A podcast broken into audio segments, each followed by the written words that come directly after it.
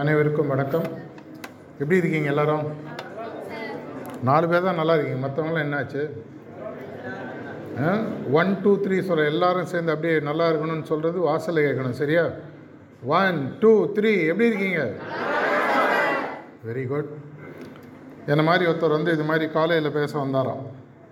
அவர் வந்துட்டு உங்களை மாதிரி மக்கள்கிட்ட மாணவர்கள்ட்ட கேட்டார். நான் எவ்வளோ நேரம் பேசலான்னு. ஒரு ஸ்டூடெண்ட் எழுந்து சொன்னார் நீங்கள் எவ்வளோ நேரம் வேணால் பேசுங்க நாங்கள் ரெண்டரைக்கு கிளம்பிடுவோம். ஏன்னா உங்களுக்கு ரெண்டரைக்கு பஸ்ஸு இருக்குன்னு சொல்லி மேடம் சொன்னாங்க. இருந்தாலும் கொஞ்சம் எக்ஸ்ட்ரா டைம் எடுத்து சில விஷயங்களை சொல்லணும்னு ஒரு ஆசை. கவலைப்படாதீங்க கேலண்டரை பார்க்குற அளவுக்குலாம் போகாது வாட்சோட நிறுத்திய மனிதனுக்கும் மற்ற ஜீவராசிகளுக்கும் ஒரு பெரிய வித்தியாசம் இருக்குது பல வித்தியாசங்கள் இருக்குது முக்கியமான ஒரு வித்தியாசம் அப்படின்னு சொல்லி பார்த்தீங்கன்னா மனிதனாக பிறக்கக்கூடிய ஜீவராசிகளுக்கு மட்டும்தான் வளர்ச்சி அப்படின்ற விஷயம் பல லெவலில் நடக்குது. மிருகங்கள் மரங்கள் செடிகள் கொடிகள் ஐந்து அறிவு படைத்த ஜீவராசிகள் வரைக்கும் பார்த்தீங்கன்னா அதனுடைய வளர்ச்சியானது அதனுடைய உருவம் சார்ந்ததாக மட்டும்தான் இருக்கும். மரம்னா நல்ல நீளமாக உயரமாக அகலமாக வளரும். மிருகங்கள் பார்த்திங்கன்னா சின்னதாக இருக்கும் வளரும். நம்மளுக்கு மட்டும்தான் இந்த வளர்ச்சின்றது உடலை தாண்டிய பல டைமென்ஷன்ஸில் நடக்குது. இது புரியறதுக்கே வந்து மனுஷனுக்கு கிட்டத்தட்ட மூணு லட்சம் வருஷம் ஆச்சு. இந்த ஹியூமன் ஸ்பீஷீஸ்ன்னு சொல்லி சொல்லுவாங்க.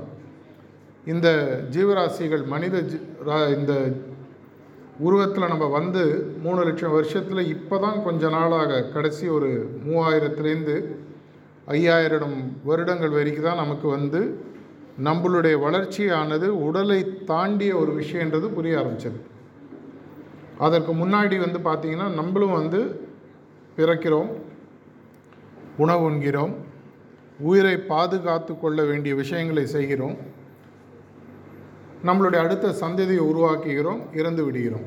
இதை தாண்டி நம்ம பெருசாக ஒன்றும் பண்ணல. நம்மளுடைய செரிபரல் ஏரியா கார்டெக்ஸ் நியோ கார்டெக்ஸ்ன்னு சொல்லுவாங்க. இந்த ஏரியா சம்மந்தப்பட்ட விஷயம். கடைசியாக ஒரு ஐயாயிரம் பத்தாயிரம் வருடங்களாக தான் ஒரு பெரிய அளவு மாறுதல்கள் உருவாகியிருக்கு இதை பற்றிய ஆராய்ச்சிகள் படிப்புகள் எல்லாம் கடைசி ஐம்பது நூறு வருஷமாக தான் நடந்துட்டுருக்கு இதன் மூலமாக நமக்கு தெரியக்கூடிய முக்கியமான விஷயம் என்னன்னு சொல்லி பார்த்தீங்கன்னா மனிதன் என்பவன் இந்த உடல் சார்ந்த வளர்ச்சி வயிறு சார்ந்த வளர்ச்சி குடும்பங்கள் சார்ந்த வளர்ச்சியை தாண்டி ஒரு பல விஷயங்கள் இருக்கின்றதை கண்டுபிடிக்கப்பட்டிருக்கு. இந்த கடைசி ஐயாயிரம் பத்தாயிரம் வருடங்கள் மனிதன் இந்த உலகத்தில் முக்கியமான ஒரு ஜீவராசியாக மாறியதற்கு பிறகு அதுக்கு முன்னாடி பார்த்திங்கன்னா மனிதன் வந்து வாஸ் ஹண்டட் நம்மளை இரையாக பார்த்த ஜீவராசிகள் தான் ஜாஸ்தி. அது ஒரு புலியாக இருக்கட்டும் சிங்கமாக இருக்கட்டும் டினோசராக இருக்கட்டும் எதுவாக இருந்தாலும். கடைசி ஐயாயிரம் பத்தாயிரம் வருடங்களில் தான் நம்ம வந்து ஆக்சுவலாக நம்ம வந்து ஒரு முக்கியமான ஜீவராசியாக இந்த உலகத்தில் வந்திருக்கோம். அது வந்ததுக்கப்புறம் நம்மளுடைய முன்னேற்றம் அப்படின்றது பார்த்தீங்கன்னா சயின்டிஃபிக்கலி இந்த இண்டஸ்ட்ரியல் ரெவல்யூஷன் ஒன்னுன்னு சொல்லி சொல்லுவாங்க. நைன்டீன் டுவெண்ட்டீஸ் நைன்டீன் தேர்ட்டிஸ் டைமில் ஃபஸ்ட் வேர்ல்டு வார் முடிஞ்சதுக்கப்புறம் அதுக்கப்புறம் தான் நம்மளுடைய உண்மையான வளர்ச்சி ஆரம்பிச்சிருக்கு. மேக்ஸிமம் சயின்டிஃபிக் டிஸ்கவரிஸ்ன்னு சொல்லி பார்த்தீங்கன்னா கடைசி இரண்டாயிரம் வருடங்களில் எடுத்த சயின்டிஃபிக் டிஸ்கவரிஸ்ன்னு பார்த்தீங்கன்னா ஒரு கைவிரல் இல்லை ரெண்டு கைவிரலில் எண்ணிடலாம்.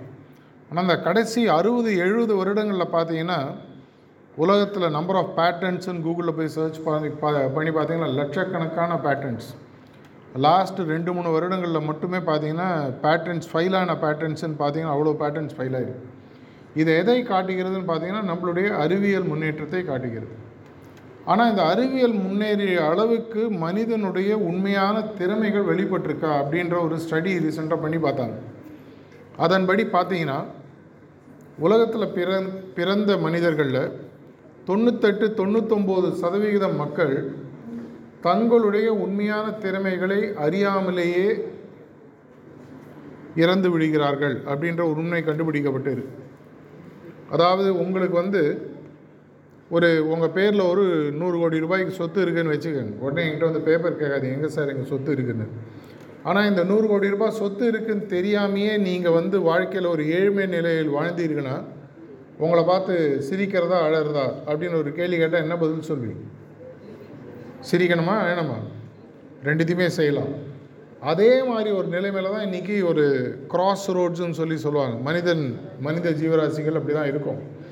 நம்மளுடைய உண்மையான திறமைகளை இன்னும் புரிந்து கொள்ளாமல் நம்மளுடைய உண்மையான பரிணாம வளர்ச்சி என்னன்றது தெரியாமையே நம்ம வாழ்ந்துட்டுருக்கோம் இந்த ரெண்டு காதுகளுக்கு நடுவில் இருக்கக்கூடிய இடம் சிக்ஸ் இன்ச்சஸ் பிட்வீன் த இயர்ஸ்ன்னு சொல்லி சொல்லுவாங்க. உங்களுடைய மூளை மூளை சார்ந்த மனது மனது சார்ந்த வளர்ச்சிகள். இதனுடைய உண்மையான திறமைகளை மனிதன் இன்னும் புரிந்து கொள்ளவில்லை. ஆல்பர்ட் ஐன்ஸ்டைன்ற பேர் சொன்னால் உங்களுக்கு ஈஸியாக அந்த பேர் ரிலேட் ஆகும். எவ்வளோ பேருக்கு ஆல்பர்ட் ஐன்ஸ்டைன் பேர் தெரியும்? இருபதாவது நூற்றாண்டின் மிகப்பெரிய விஞ்ஞானி என்று உலகத்தால் அறியப்பட்டவர். அவருடைய காலகட்டத்தில் அவருடைய அறிவை அவர் எவ்வளோ யூஸ் பண்ணியிருக்காருன்னு பார்த்தபோது அஞ்சு சதவீதம் கூட அவருடைய அறிவை யூஸ் பண்ணலையாம். அந்த அஞ்சு சதவீதம் அறிவை அவர் யூஸ் பண்ணி தியரி ஆஃப் ரிலேட்டிவிட்டின்ற ஒரு விஷயத்தை கண்டுபிடிச்சார். அதன் மூலமாக தான் பல விஷயங்கள் இன்றைக்கி நடந்துக்கக்கூடிய அது நியூக்ளியர் ரிலேட்டட் எல்லா விஷயங்களுமே பார்த்தீங்கன்னா அந்த தியரி ஆஃப் ரிலேட்டிவிட்டியை பேஸ் பண்ணி. அப்பேற்பட்ட ஆல்பர்ட் ஐன்ஸ்டீனே தன்னுடைய வாழ்நாளில் ஐந்து சதவீதம் தான் அவருடைய புத்தியினுடைய முழு சக்தியை யூஸ் பண்ணியிருக்கார். அப்படி பார்க்கும்போது நம்மள மாதிரி ஒரு நார்மலாக இருக்கக்கூடிய மனிதர்கள் உண்மையாகவே அதை யூஸ் பண்ணுறோமா ஃபார்ச்சுனேட்லி ஆர் அன்ஃபார்ச்சுனேட்லி நம்மளுக்கு இருக்கக்கூடிய இன்றைக்கி இருக்கக்கூடிய எஜுகேஷன் சிஸ்டம் ரோட் சிஸ்டம் சொல்லி சொல்லுவாங்க. ரோட் சிஸ்டம்னா என்ன? மெமரி பேஸ்ட் ஒன்றாம் கிளாஸில் சேர்கிறோம் பன்னெண்டாம் கிளாஸ் வரை படிக்கிறோம். ரிப்பீட்டடாக நம்ம செய்யக்கூடிய விஷயங்கள் என்ன? நம்மளுடைய டீச்சர்ஸ் நம்மளுக்கு சொல்லிக் கொடுக்க விஷயங்களை மனப்பாடம் செய்து அந்த மனப்பாடம் செய்த விஷயத்தை மீண்டும் பரீட்சைன்ற பேரில் அதை வெளியில் கொண்டு வந்து கேட்கப்படக்கூடிய கேள்விகளுக்கு பதிலாக எழுதி மார்க் வாங்கி காலேஜுக்கு போய் வேலைக்கு வந்து ஒரு சம்பளம்ன்ற விஷயத்தை எடுத்து குடும்பன்ற விஷயத்தில் செட்டில் ஆகி அப்படியே வாழ்க்கை போயிடுது.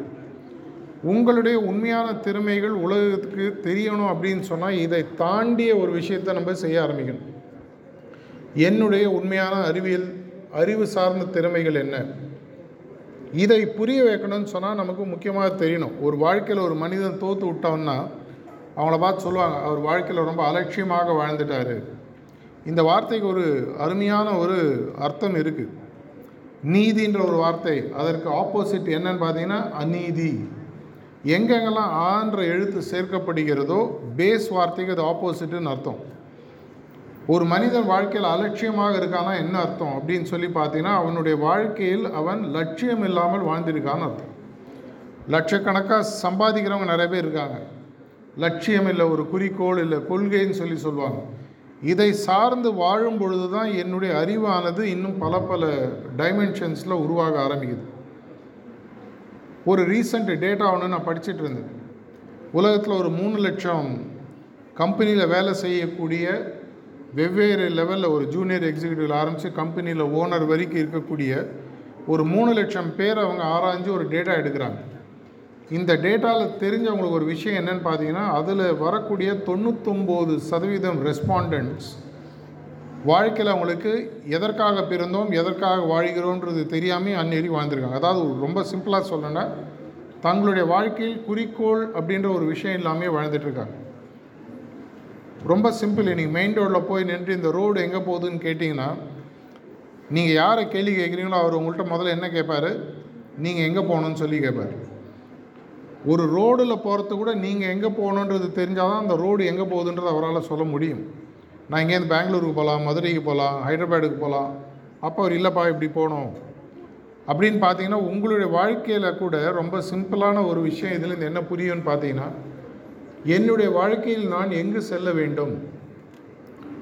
நார்மலாக நான் கிட்டத்தட்ட ஒரு முப்பது நாற்பது லட்சம் ஸ்டூடெண்ட்ஸ்க்கு மேலே பார்த்து பேசியிருக்கேன் இந்த கடைசி முப்பது முப்பத்தஞ்சு வருஷங்கள் பல மாணவர்களுக்கு தங்களுடைய வாழ்க்கையில் லட்சியம் என்ன? குறிக்கோள் என்ன? அப்படின்றது கேட்டிங்கன்னா தெரியாது. குறிக்கோள்னா என்ன சொல்லுவாங்க? படித்து நல்லா மார்க் வாங்கணும். படித்து நல்லா மார்க் வாங்கணுன்றது ஒரு குறிக்கோள் அல்ல. படித்து நல்லா மார்க் வாங்கணுன்றது ஒரு ப்ராசஸ் இதை செய்வதன் மூலமாக நீங்கள் எங்கே போக போகிறீங்க அப்படின்னு சொல்லி கேட்டால் உங்களுக்கு அநேகமாக தெரிஞ்சிருக்காது. நான் எல்லா ஸ்டூடெண்ட்ஸுக்குமே ஸ்டாண்டர்டாக சொல்கிறது உங்களுடைய வாழ்க்கையை எனக்கு இரண்டு விதமாக வாழ முடியும். ஒன்று ஒரு திரைப்படத்தை நீங்கள் பார்க்குறீங்க அந்த திரைப்படத்தில் பார்த்தீங்கன்னா ஒரு ஹீரோ ஹீரோயின் காமெடியன் எல்லாம் இருக்கும். கிளைமேக்ஸில் ஒரு சீன் வந்து முடியும். அந்த திரைப்படத்தில் ஒரு ஹீரோ தன்னுடைய சொந்த டைலாகை பேசுகிறாரா சொந்தமாக நடிக்கிறாரா? இல்லை டைரக்டரோ இல்லை அந்த வசனம் எழுதி கொடுத்த ஒரு விஷயத்தை சொல்கிறாரா அப்படின்னு பார்த்தீங்கன்னா அநேகமாக அந்த ஹீரோவோ இல்லை ஹீரோயினோ என்ன பண்ணுவாங்கன்னா தங்களுடைய டைரக்டர் என்ன சொன்னாங்களோ அதுதான் நடிப்பாங்க. இதே மாதிரி தான் நம்மளுடைய ஸ்டூடெண்ட்ஸோட ஒரு வாழ்க்கை அமையுது. உங்களுடைய வாழ்க்கையில் நீங்கள் உண்மையான ஹீரோவாக இருக்கணும்னு சொன்னால் உங்களுடைய வாழ்க்கைக்கான ஸ்கிரிப்டை நீங்கள் எழுதணும். அந்த ஸ்கிரிப்டை நான் எப்படி எழுத முடியும்? என்னுடைய எதிர்காலம் என்ன? ஒரு படம் பார்த்தீங்கன்னா கிளைமேக்ஸ் கிளைமேக்ஸில் என்ன ஆகும்? ஹீரோ ஜெயிப்பார். அந்த ஜெயிக்கிறதுக்கு ஒரு ரெண்டு ரெண்டரை மணி நேரம் கதை போகும். அந்த ரெண்டு ரெண்டரை மணி நேரம் நடக்கக்கூடிய கதை தான் உங்களுடைய வாழ்க்கை. அந்த ரெண்டு ரெண்டரை மணி நேரம் அந்த சினிமாவில் காட்டக்கூடிய விஷயம் என்னுடைய வாழ்க்கையில் ஒரு கதையாக நடக்கக்கூடிய பட்சத்தில் இந்த கதை நடந்து முடியும் பொழுது நான் என்ன சாதித்திருக்க வேண்டும்? கிளைமேக்ஸில் ஹீரோ என்ன செஞ்சிருப்பார்? அதே மாதிரி இன்றைக்கி நான் ஸ்கூலில் படிக்கிறேன் இல்லை காலேஜில் படிக்கிறேன். படித்து முடித்து ஒரு மூன்று ஐந்து வருடங்கள் கழித்து என்னுடைய வாழ்க்கையில் நான் என்ன சாதித்திருக்க வேண்டும்? எந்த கம்பெனியில் வேலை செஞ்சுருக்கணும்? என்ன பிஸ்னஸ் ஆரம்பிச்சிருக்கணும்? இல்லை என்ன ப்ராடக்ட் டெவலப் பண்ணியிருக்கணும் என்ன ஒரு ப்ரோக்ராம் எழுதியிருக்கணும் என்ன ஒரு ஆப் டெவலப் பண்ணியிருக்கணும். இந்த குறிக்கோள் இருக்கும்போது என்ன ஆகுதுன்னா உங்களுடைய லைஃப் அப்படின்ற மூவிக்கான ஸ்கிரிப்டோடைய ரைட்ஸை நீங்கள் எடுத்துக்கிறீங்க. அப்படி இல்லைனா உங்களை சுற்றி இருக்கக்கூடிய உங்களுடைய பேரண்ட்ஸும் உங்களுடைய சமுதாயமும் உங்களுடைய வாழ்க்கை சார்ந்த ஸ்கிரிப்டை எழுத ஆரம்பிக்குது. அப்போ என்ன ஆகுது? எப்போ எழுந்துருன்னு சொல்கிறாங்களோ அப்போ எழுந்துக்கணும். எப்போ தூங்குன்னு சொல்கிறாங்களோ தூங்க எதை படின்னு சொல்கிறாங்களோ அதை நீங்கள் படிக்கணும். எப்படி நீங்கள் சம்பாதிக்கணும்னு சொல்கிறாங்களோ அநேகமாக உங்கள் எல்லாருக்கும் தெரியும். ஜெயம் ரவி நடித்த படம் பிரகாஷ் ராஜ். என்ன படம்? சந்தோஷ் சுப்பிரமணியம். பார்த்துருக்கீங்களா? அதில் அவர் ம்? ஆ அதில் அவர் என்ன ஆகுது? எல்லாமே அவருடைய அப்பா சொல்கிறபடி வாழுறார். ஆனால் அவருக்கு என்ன ஆசை? தன்னுடைய வாழ்க்கையை தன்னுடைய இஷ்டத்துக்கு வாழணும். அதே மாதிரி உங்களுடைய வாழ்க்கையில் நீங்கள் எதை அடைய வேண்டும்ன்ற குறிக்கோளை செட்டில் பண்ணக்கூடிய ரைட்ஸ் உங்களுக்கு இருக்குது உங்களுடைய லட்சியத்தை நோக்கி நீங்கள் வாழ ஆரம்பிக்கும் போது வாழ்க்கையில் அலட்சியம்ன்றது இருக்காது. என்னுடைய ஃபோக்கஸ் ஆனது தெளிவாக இருக்கும். ரொம்ப சிம்பிள் இப்போ எல்லாருமே ஒரு செகண்ட் இந்த இங்கே உங்கள் நேரம் இருக்கக்கூடிய போஸ்டரை நல்லா பாருங்கள் அதில் இருக்கக்கூடிய ரெண்டாவது லைனாக பாருங்கள் தெளிவாக தெரியுதா? இது தெரியும் போது டக்குன்னு உங்கள் முதுகு பின்னாடி என்ன விஷயம் இருக்குன்றது உங்களுக்கு தெரியுமா? தெரியாது. எதனால்? உங்களுடைய மைண்டில் ஃபோக்கஸ்ன்றது வருது. நம்மளுடைய மனது நம்மளுடைய மைண்டுக்கு ஒரு முக்கியமான விஷயம். அதுக்கு ஒரு ஃபோக்கஸை கொடுக்கும் பொழுது அதனுடைய முழு பலமும் உங்களுடைய ஃபோக்கஸில் எதை நீங்கள் பார்க்குறீங்களோ அதில் தான் இருக்கும். இந்த ஃபோக்கஸ்ன்றது குறிக்கோள் மாதிரி என்னுடைய வாழ்க்கையில் நான் எதை சாதிக்க வேண்டும் அப்படின்ற ஒரு குறிக்கோள் எனக்கு அமையும் பொழுது என்னுடைய மனதானது தெளிவாக என்னுடைய வாழ்க்கையை நான் எப்படி அமைக்க வேண்டும்ன்றதை எனக்கு சொல்லிக் கொடுக்க ஆரம்பிக்குது. இந்த ஃபோக்கஸ் உங்களுக்கு வந்துடுச்சுன்னா இப்போ படிக்கும்போது நீங்கள் டுவெல்த்து படிக்கிறீங்களோ ஃபஸ்ட் இயரோ செகண்ட் இயரோ தேர்ட் இயரோ எல்லாமே இது ஆர்ட்ஸ் அண்ட் சயின்ஸ் ஸ்ட்ரீம்னு சொல்லி சொன்னாங்க. அப்படி இதை நீங்கள் பார்க்கும்போது உங்களோட மைண்டில் தெளிவாக இருக்குன்னு சொல்லிங்கன்னா உங்கள் வாழ்க்கையில் அமையக்கூடிய இந்த குறிக்கோளானது உங்களுடைய வாழ்க்கையில் உங்களை ஹீரோவாக உங்கள் லைஃப்பில் மாற்றும் இதை அச்சீவ் பண்ணும்போது உலகத்தை நீங்கள் ஹீரோவாக தெரிவிங்க. அப்படின்னா நான் என்ன பண்ணணும்? என்னுடைய மைண்டில் நான் முதல்ல ஒரு குறிக்கோள்ன்ற விஷயத்தை உருவாக்கணும். ஒரு லட்சியம். என்னுடைய வாழ்க்கையில் நான் சாதிக்க வேண்டியது என்ன? என்னுடைய காலத்தை பற்றி என்னுடைய காலகட்டத்தில் என்னுடைய காலகட்டத்துக்கு பின்னால் இந்த உலகம் என்னை பற்றி என்ன பேச போகிறது? என்ன இவர் சாதித்தாருன்றது பேச போகிறது? அதற்கான வித்திடக்கூடிய ஒரு வாழ்க்கை தான் ஸ்டூடெண்ட்ஸுன்ற ஒரு வாழ்க்கை. திரும்பி பார்த்தீங்கன்னா டக்குன்னு முப்பது நாற்பது வயசு ஆகிடும் அப்போ திரும்பி பார்க்கும்போது இதெல்லாம் செஞ்சுருக்கலாமே ஐயோ விட்டுட்டோமேன்னு தோணக்கூடாது. அப்படின்னா என்னுடைய மனதில் தெளிவாக ஒரு குறிக்கோள்ன்றது அமைக்கணும். அது குறிக்கோள் என்ன? அதை நீங்கள் தான் முடிவு பண்ணணும். அது உங்களுடைய படிப்பு சம்மந்தப்பட்ட குறிக்கோள் மட்டுமா? இல்லை இதுக்கு அப்புறமாக என்னுடைய வாழ்க்கையில் நான் சாதித்திருக்க வேண்டிய குறிக்கோளா? இந்த குறிக்கோள்ன்றது ஒரு தெளிவாக எடுத்துன்னு சொன்னால் ஆட்டோமேட்டிக்காக அதற்கு தேவையான திட்டம்ன்ற ஒரு விஷயம் மனசில் அமைய ஆரம்பிக்கும். இது அமையும் பொழுது ஆட்டோமேட்டிக்காக உங்களுடைய ஜேர்னின்றது லைஃப் ஜேர்னின்றது ஃபோக்கஸ்டாக இருக்கும்.